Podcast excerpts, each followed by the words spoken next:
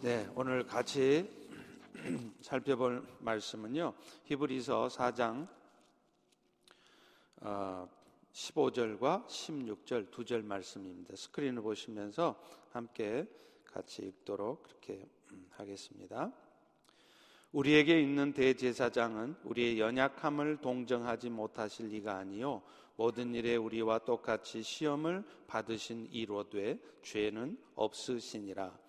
그러므로 우리는 극률하심을 받고 때를 따라 돕는 은혜 얻기 위해 은혜 보좌 앞에 담대히 나아갈 것이니라. 아멘. 오늘은 아, 지금은 기도할 때입니다라는 제목으로 같이 은혜를 나눠 보겠습니다. 우리는 기도해야 한다는 것을 너무나 잘 알고 있습니다. 들어서 알고요, 봐서도 알고, 심지어는 자신의 지난날의 삶의 경험을 통해서도 알고 있습니다. 그런데 문제는 우리는 좀처럼 기도하지 않게 된다는 것입니다.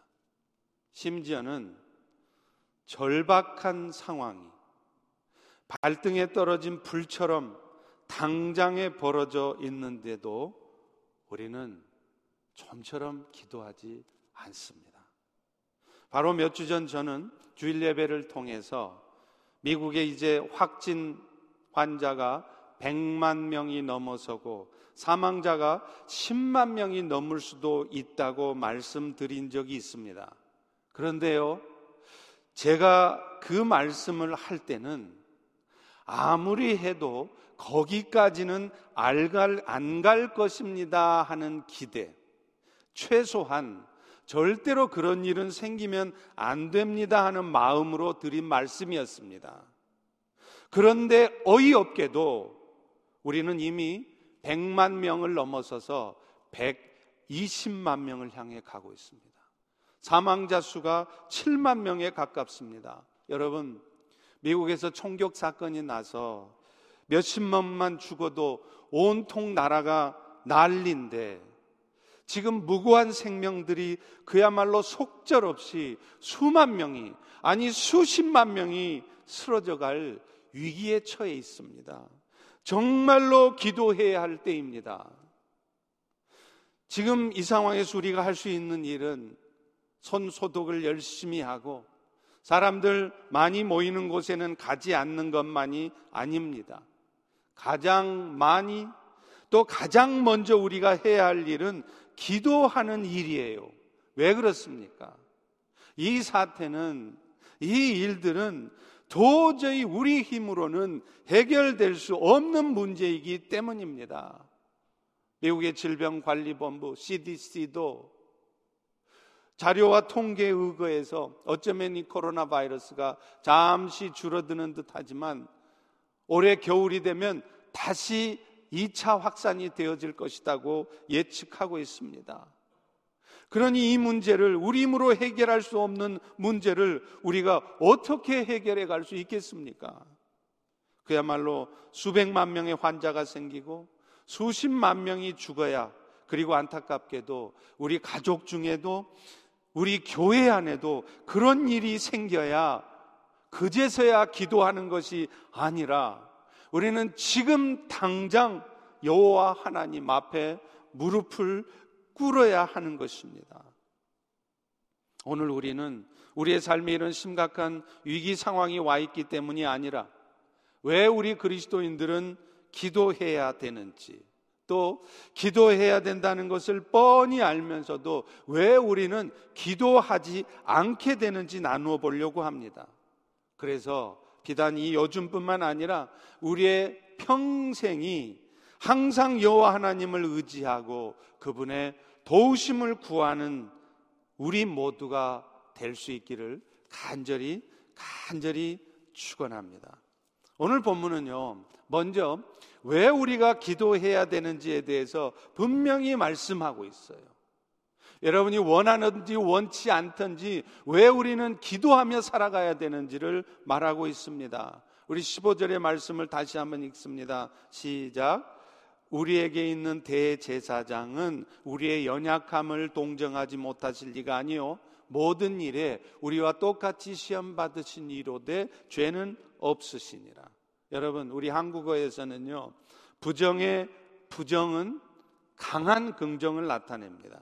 그렇기 때문에 오늘 본문에 우리의 연약함을 동정하지 못하실 이가 아니다 라고 말한 것은 결국은 그분은 우리의 연약함을 엄청나게 무지무지하게 동정하시는 불쌍히 여기시는 분이시라는 것을 의미하는 것입니다.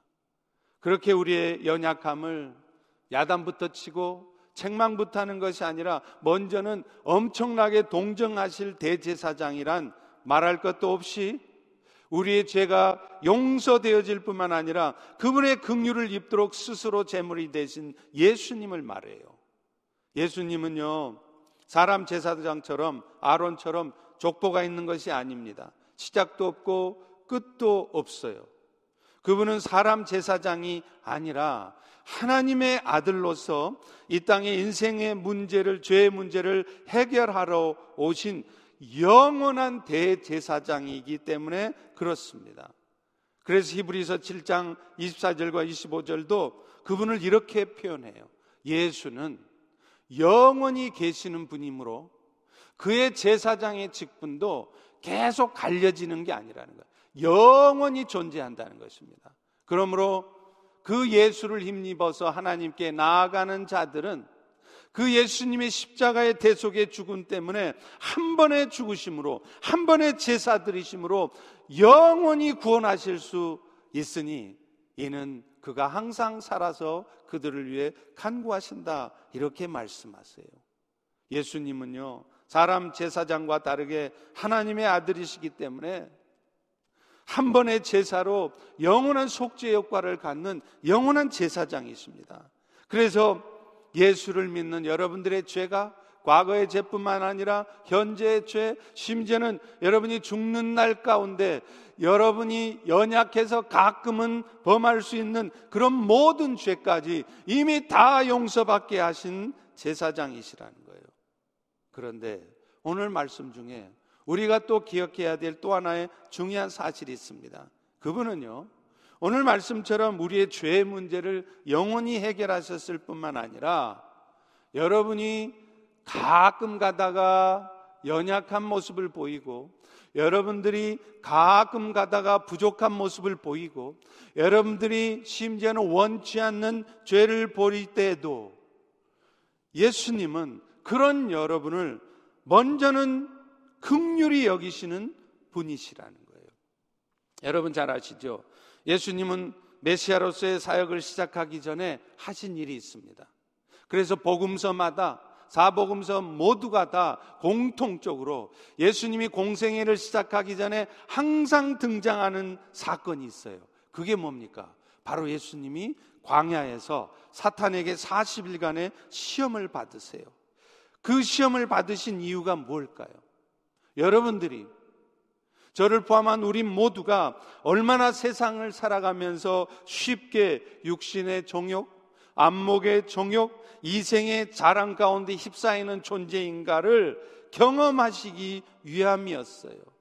그래서 그분은 그렇기 때문에 우리가 연약함을 보이고 여러분이 부족한 모습을 보여도 그런 여러분들을 때로 책망하시고 그런 여러분들을 깨닫게 하기 위해서 어려움 가운데 처하게 하실지언정 먼저는 그런 여러분을 극률히 여기시고 돕기를 원하신다는 거예요. 여러분 오늘 또 세상은요 약한 사람 무시합니다. 그렇지 않습니까? 연약하고 부족한 모습을 보여보세요. 가차 없이 비난합니다. 여러분이 그 부족한 모습을 딛고 일어설 수 있도록 기다려주고 품어주지 않습니다. 그런데 우리 주님께서는요, 여러분이 연약하고 부족해 보일 때 오히려 여러분을 도와주시는 분이시라는 거예요. 때로 여러분들의 잘못을 또 여러분의 부족함을 깨닫게 하기 위해 힘든 고통스러운 일들을 경험하게 하기도 하시지만 그런 일들을 경험하게 된 근본적인 이유는 뭐냐면 결국은 그런 여러분을 극률이 여기셔서 그런 여러분들이 다시 온전한 모습으로 돌이켜지게 하시려고 하는 거예요. 마치 부모가 자식들한테 벌을 주어도 그게 자식이 미워서가 아니라 사랑의 마음으로 하는 것과 같은 것입니다. 그러므로 사실 이 사실을 분명히 깨닫고 아는 우리 그리스도인들이라면 오늘 이 말씀을 듣는 여러분들이라면 여러분이 여러분 스스로 자신의 악함을 발견하셨을 때, 아니, 여러분의 악함을 발견하기 위해서라도 여러분은 먼저 그분 앞에 나가야 합니다. 내 스스로의 힘으로는 도저히 이루어낼 수 없는 그런 한계 상황, 절망적인 상황에 부딪혔을 때도, 여러분의 부족함을 절실히 느꼈을 때도, 낙심하고 실망하고 포기할 것이 아니라 먼저 그분 앞에 나아가서 도우심을 구해야 된다는 거예요. 지금처럼 사람이 힘으로는 도저히 해결할 수 없는 그런 절박한 상황이 발생했는데도 그저 안타깝게만 여기고 발만 동동 구를 것이 아니라 가장 먼저 우리는 그분의 보좌 앞에 나가야 한다는 것입니다. 오늘 보면 16절도 그것을 말하지 않습니까? 그러므로 그러므로 우리는 극률하심을 받고 때를 따라 돕는 은혜를 얻기 위해 은혜의 보좌 앞에 담대히 나가야 거예요. 여러분 예수님께서 십자가에 운명하셨을 때 가장 먼저 일어난 현상이 뭐였죠? 하나님이 거하시는 지성소와 사람들이 들어갈 수 있는 성소를 구분하고 있던 휘장이 찢어졌어요. 이것은 예수님께서 자신의 몸을 십자가에서 찢으심으로 말미암아 여러분들처럼 우리 모두처럼 죄 때문에 하나님 앞에 나아가는 길이 막혀 있었던 인간들이 그 예수님으로 말미암아 하나님 앞에 나아갈 수 있도록 길을 열어 주신 것입니다. 그래서 누구든지 어떤 악한 자일지라도 어떤 연약함 가운데 있었을지라도 오직 예수 이름에 힘입기만 하면 그분 앞에 나아가 죄를 용서받을 뿐만 아니라 오늘 또 우리를 돕기 원하시는 그분의 극률의 은혜를 입을 수 있게 하신 것입니다. 그런데요. 그런데 문제는 이렇게 주님께서 자기 몸을 찢어 활짝 그 길을 열어 놓으셨는데도 우리는 좀처럼 보좌 앞에 나아가지 못한다는 거예요. 아니, 더 정확하게 말하면요. 못하는 것이 아니라 안 나갑니다. 그래서 우리를 오늘 또 돕기 원하시는 그 은혜를 입지 못하고 여전히 고통과 아픔 가운데 여전히 여러분의 마음을 어둠으로 사로잡아 놓고 있는 그 염려와 두려움과 미움 가운데 신음만 하고 살아가는 거예요. 이것은요, 마치 뭐와 같냐면, 기도할 수 있는데 왜 걱정하십니까? 가 아니라 걱정할 수 있는데 왜 기도하십니까? 라고 외치는 것과 같습니다. 참으로 안타깝고 어리석기까지 한 우리의 모습입니다. 그렇다면 우리는 도대체 왜 그분의 보좌 앞에 나가지 못할까요? 이 이유에 대해서 뉴욕의 타임스퀘어 교회를 40년 동안 목회하셨던 데이빗 윌커슨 목사님은 이렇게 말씀하세요. 결국 여러분들이 주님 앞에 나아가지 않고 있다면 그것은 여러분들이 여전히 주님을 진정으로 사랑하지 않고 있다는 증거일 뿐입니다. 여러분, 우리는 주님을 사랑한다고 말해요. 그런데 우리는 그분을 위해서는 아주 적은 대가만을 치르려야 합니다. 예수님은 우리를 위해서 자신의 전부를 주셨는데 우리는 우리의 전부나 아니면 적어도 최선을 드리는 것이 아니라 내가 할 수 있는 한도 내에서만 드리기를 원해요. 그것마저도요, 수도 없는 순간 타협을 합니다. 드릴까 말까, 할까 말까. 그러면서 우리는 주님에게 이렇게 변명을 하죠. 주님, 제가 지금 얼마나 바쁜지 아시지요? 그러나 저는 지금도 주님을 사랑한답니다. 그러나 그런 우리에게 주님은 이렇게 말씀하세요. 네가 나를 정말 사랑한다면 먼저 네 얼굴을 나에게 좀 보여주지 않겠니? 너는 나를 위해서 일한다고 하고 있지만 여전히 너는 나를 사랑한다고 말하고 있지만 나는 너의 얼굴을 볼 수 없구나. 이렇게 말씀합니다. 사실 주님은요, 여러분이 주님의 얼굴을 뵐 수 없을 정도로 여러분의 삶을 바쁘게 만들지 않으셨습니다.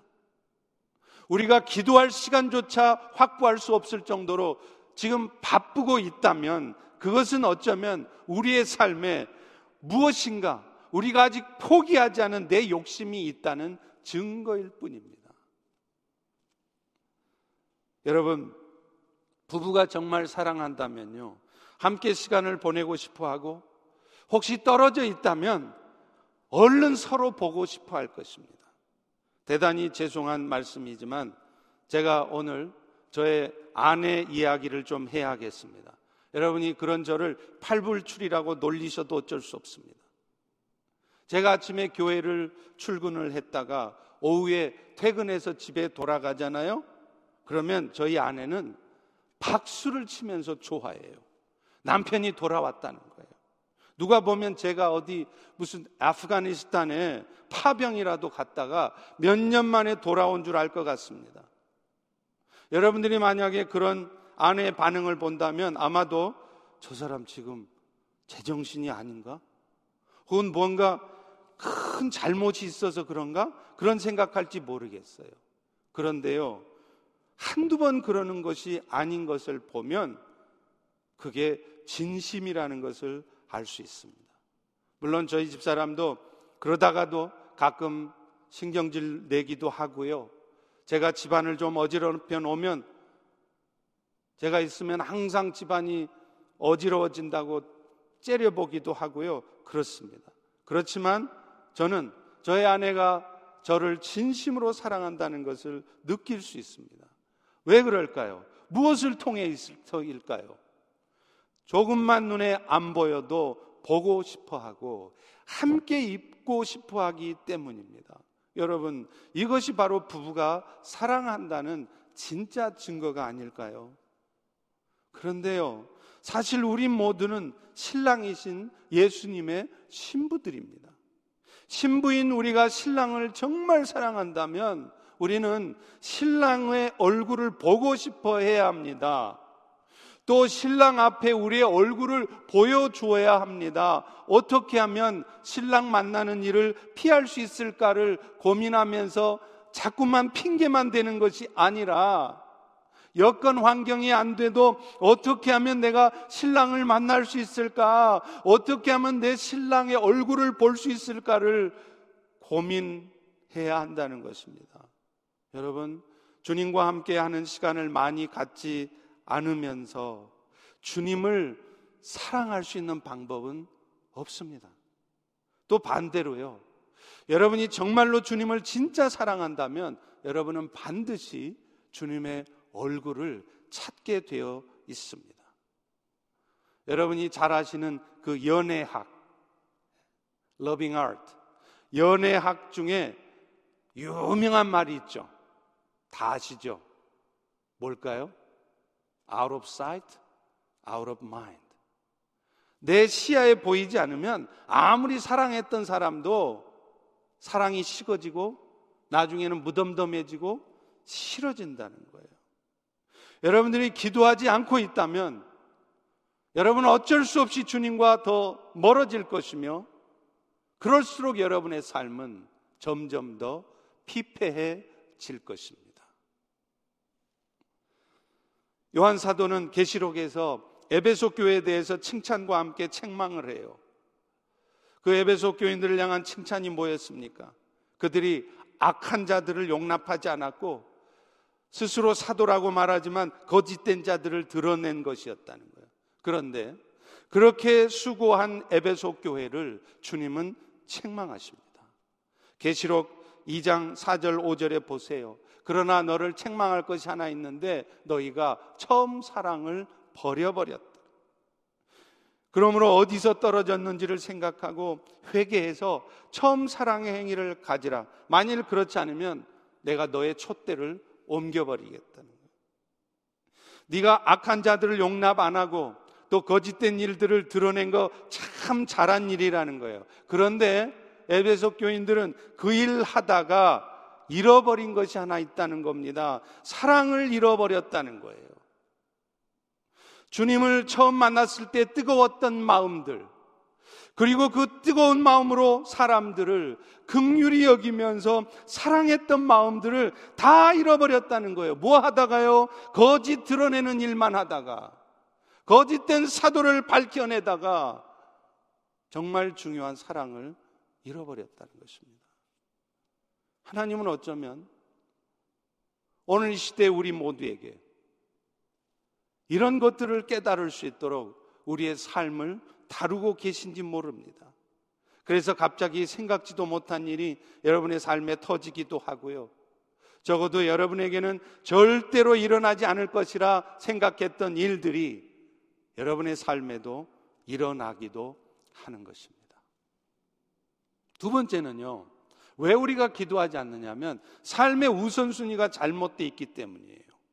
여러분, 하나님과의 영적 교제를 갖는 것 이것을 우리 삶의 1순위로 두지 않으면 우리는 절대 기도하지 않습니다. 아니, 기도하지 않는 것이 아니라 기도를 못 합니다.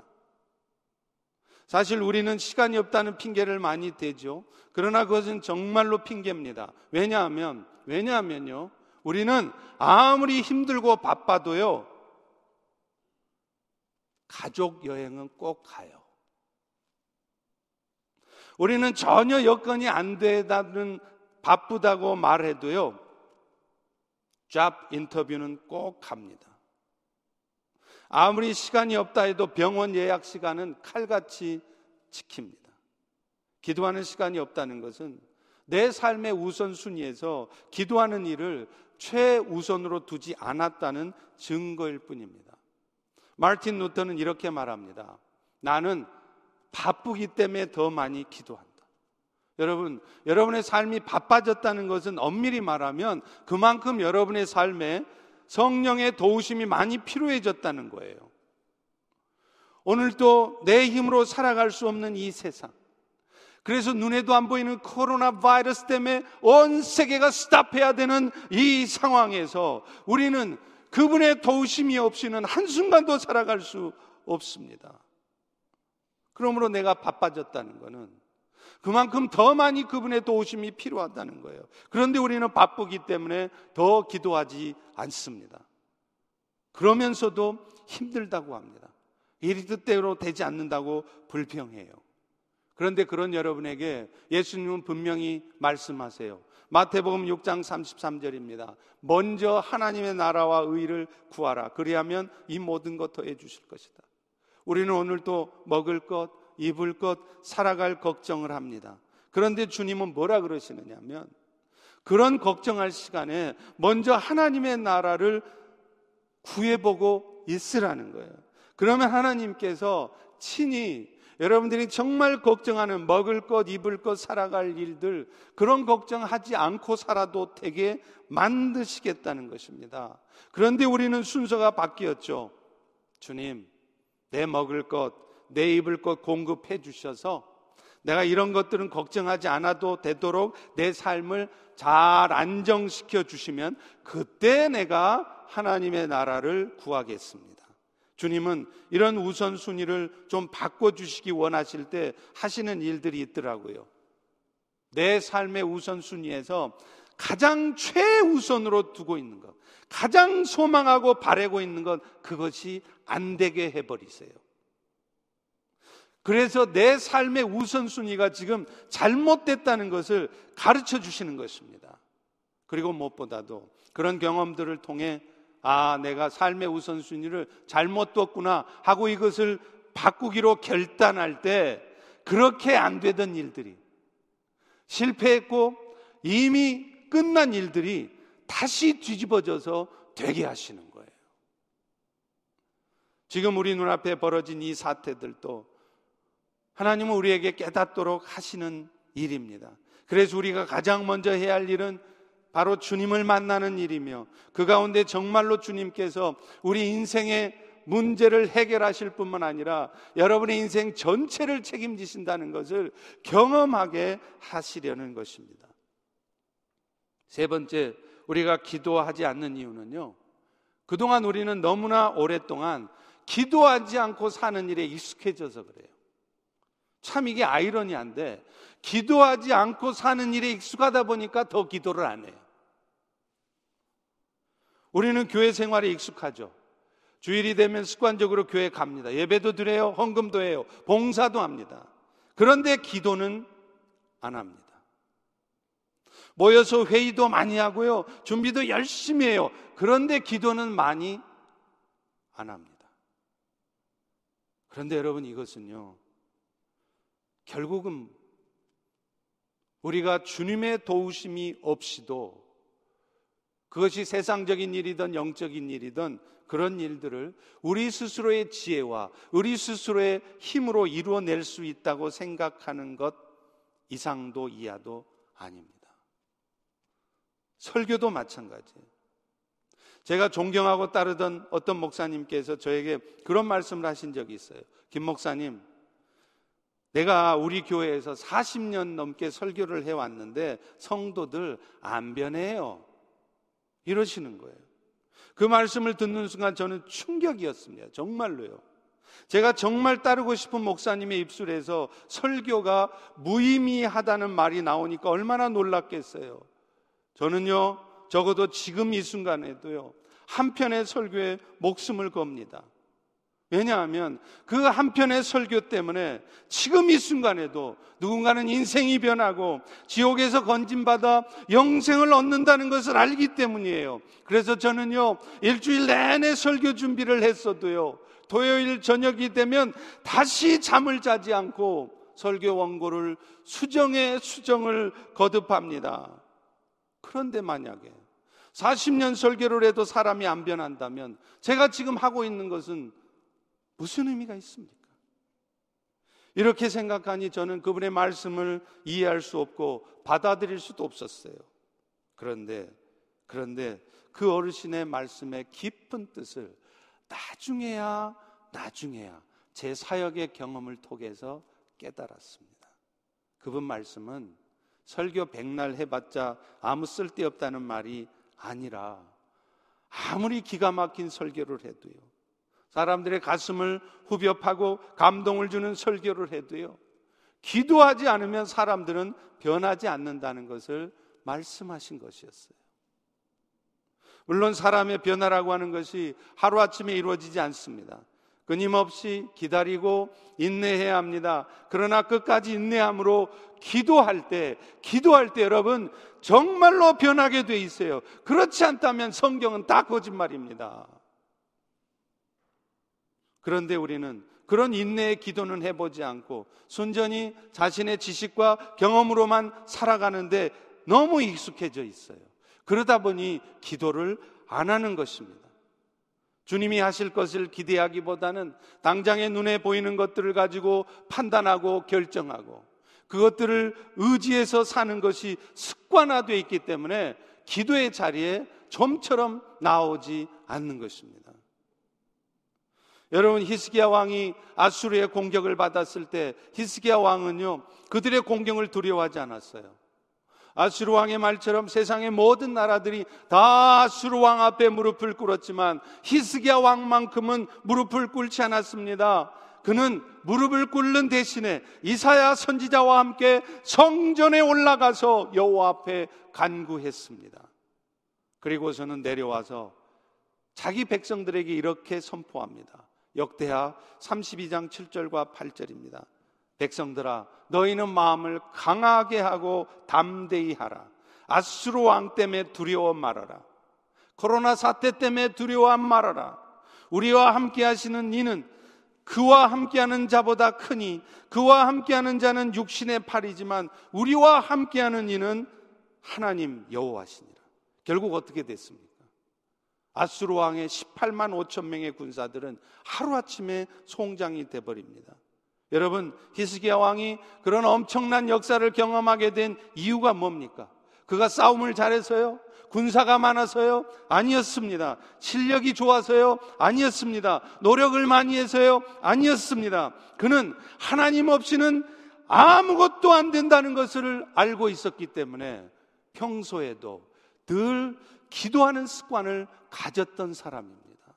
그래서 그런 인생의 위기가 왔을 때도 동일하게 그는 하나님 앞에 먼저 무릎을 꿇었던 것입니다. 사랑하는 성도 여러분, 여러분들도 기도하는 것을 습관화하십시오. 시간 내서 기도하려 하지 마십시오.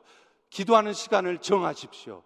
그래서 습관적으로 기도할 때 그런 여러분들이 더 많이 기도하게 되는 것입니다. 마지막으로 기도 응답에 대한 확신이 없을 때 사람은 기도하지 않아요. 그런데 아십니까? 왜 우리가 기도 응답을 경험하지 못할까요? 대부분의 경우, 대부분의 경우 여러분들의 기도가 응답되지 않는 이유는 야고보서 4장 3절에 잘 나와 있어요. 너희가 구하여도 받지 못함은 정욕으로 쓰려고 잘못 구하기 때문이라. 우리는 말은 그럴듯하게 하나님이 축복해 주시면 하나님이 내 자식 잘 되게 해 주시면 하나님이 나를 잘 되게 해주시면 내가 하나님을 위해서 일하겠습니다. 그런데 놀랍게도 그렇게 해서 하나님이 축복을 주시면 그런 분들이 정말로 끝까지 하나님을 위해 선신하는 경우 오히려 적습니다. 그래서 하나님은 잘 알고 있어요.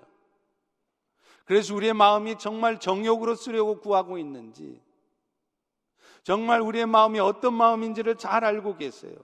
여러분, 기도라는 것은 내가 원하는 것을 요청해서 받아내는 청구서가 아닙니다.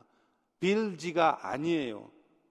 기도는 기도하면서 처음에는 몰랐던 하나님의 뜻을 깨닫게 되고 그래서 깊은 기도에 들어가다 보면 이제 마침내 어느 순간 내 뜻을 포기하게 돼요.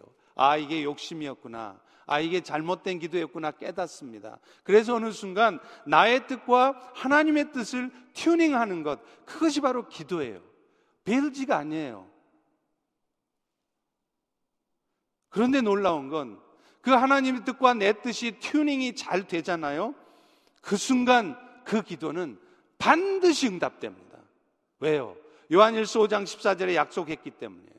그를 향하여 우리가 가진 바 담대함이 이것이니 그의 뜻대로 무엇을 구하면 들으십니다. 응답이 안 된 이유가 뭐냐? 그의 뜻대로 구한 게 아니에요. 내 뜻대로 내 욕심대로 구했던 겁니다. 그런데 기도를 오래 하다 보면 처음에는 몰랐다가 처음에는 내 욕심으로 구했다가 계속 기도하다 보면 어느 순간 깨달아요. 성령이 반드시 여러분에게 말씀합니다. 그러면 깨닫습니다. 아, 이게 하나님의 뜻이 아니구나. 그래서 하나님의 뜻대로 구하게 되면 그 즉시 응답이 이루어진다는 거예요. 또 기도는요, 인내를 필요로 하는 것임을 잘 모르기 때문에 우리는 쉽게 기도를 포기하고 기도를 잘 안 해요. 기도는요, 응답될 때까지 하는 겁니다. 내가 작정해서 정해놓고 하는 게 기도가 아니라 하나님이 노든, 예스든 응답될 때까지 하는 거예요. 오늘 본문에서도 분명하게 말하잖아요. 그분은 우리를 돕기 원하시지만 다만 그 돕는 은혜는 때를 따라 돕는 은혜라는 거예요. 다시 말하면 내가 생각하는 때가 아니라 하나님이 정하신 때, 크로노스의 때가 아니라 카이로스 때에 이루신다는 겁니다.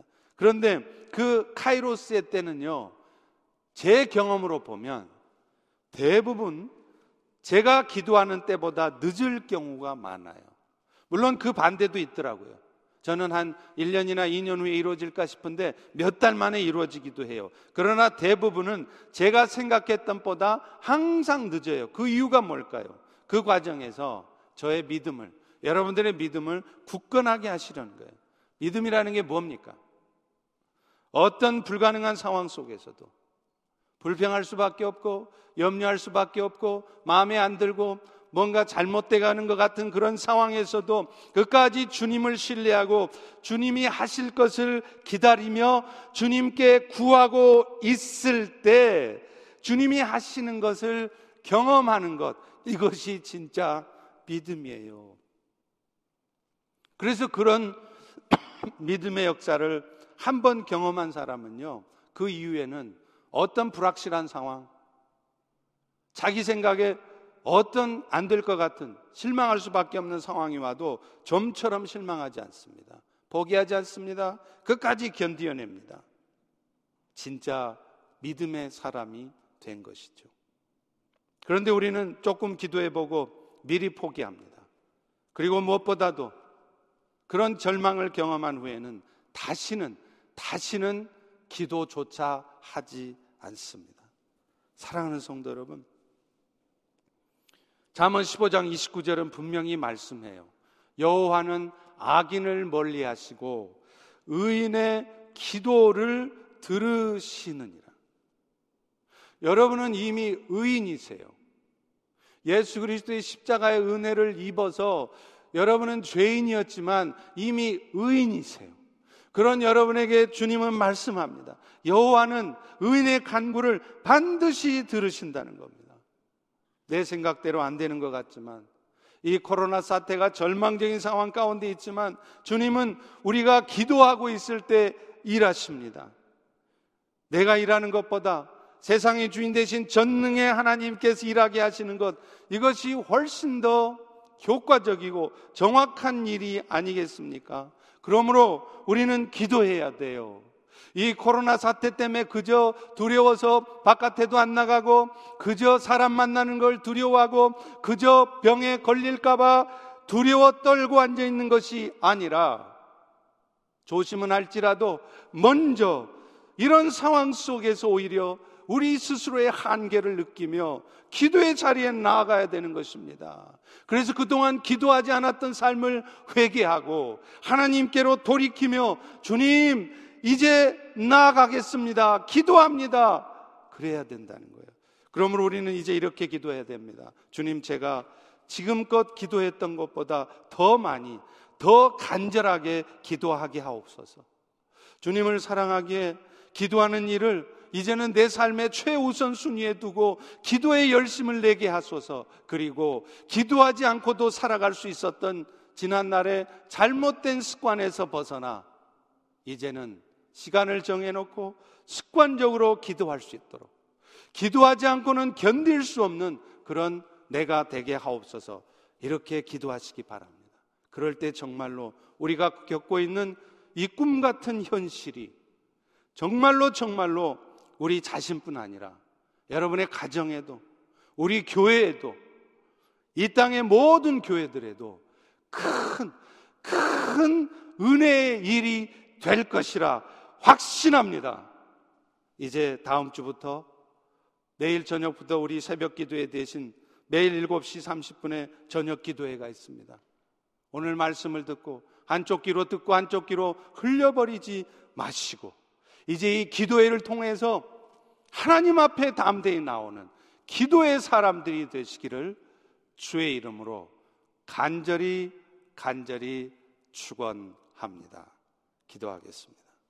하나님, 이제 오늘 말씀을 통해 우리를 깨닫게 하시니 감사합니다.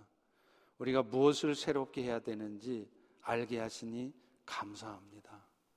이제 정말로 우리는 주님을 사랑한다 하면서도 바쁘다는 핑계로 피고다는 핑계로 기도하지 않았음을 고백하며 이제 주의 얼굴 뵙기를 결단합니다. 이제 코로나 바이러스로 온 세계가 두려움에 떨고 있지만 이제 우리 펠로십의 모든 성도들 이 일을 통해 오히려 은혜의 하나님을 경험하게 도와주시고 주 앞에 나아갈 때 주님이 정말로 역사한다는 사실을 경험하고 그래서 우리의 평생의 고복은 주님이 하십니다. 우리가 하는 거 아무것도 없습니다. 우리 힘대로 뜻대로 안 됩니다. 때가 되면 주님이 다 하십니다. 이런 고백만 하는 우리 모두가 되게 하옵소서. 예수님 이름으로 기도합니다. 아멘.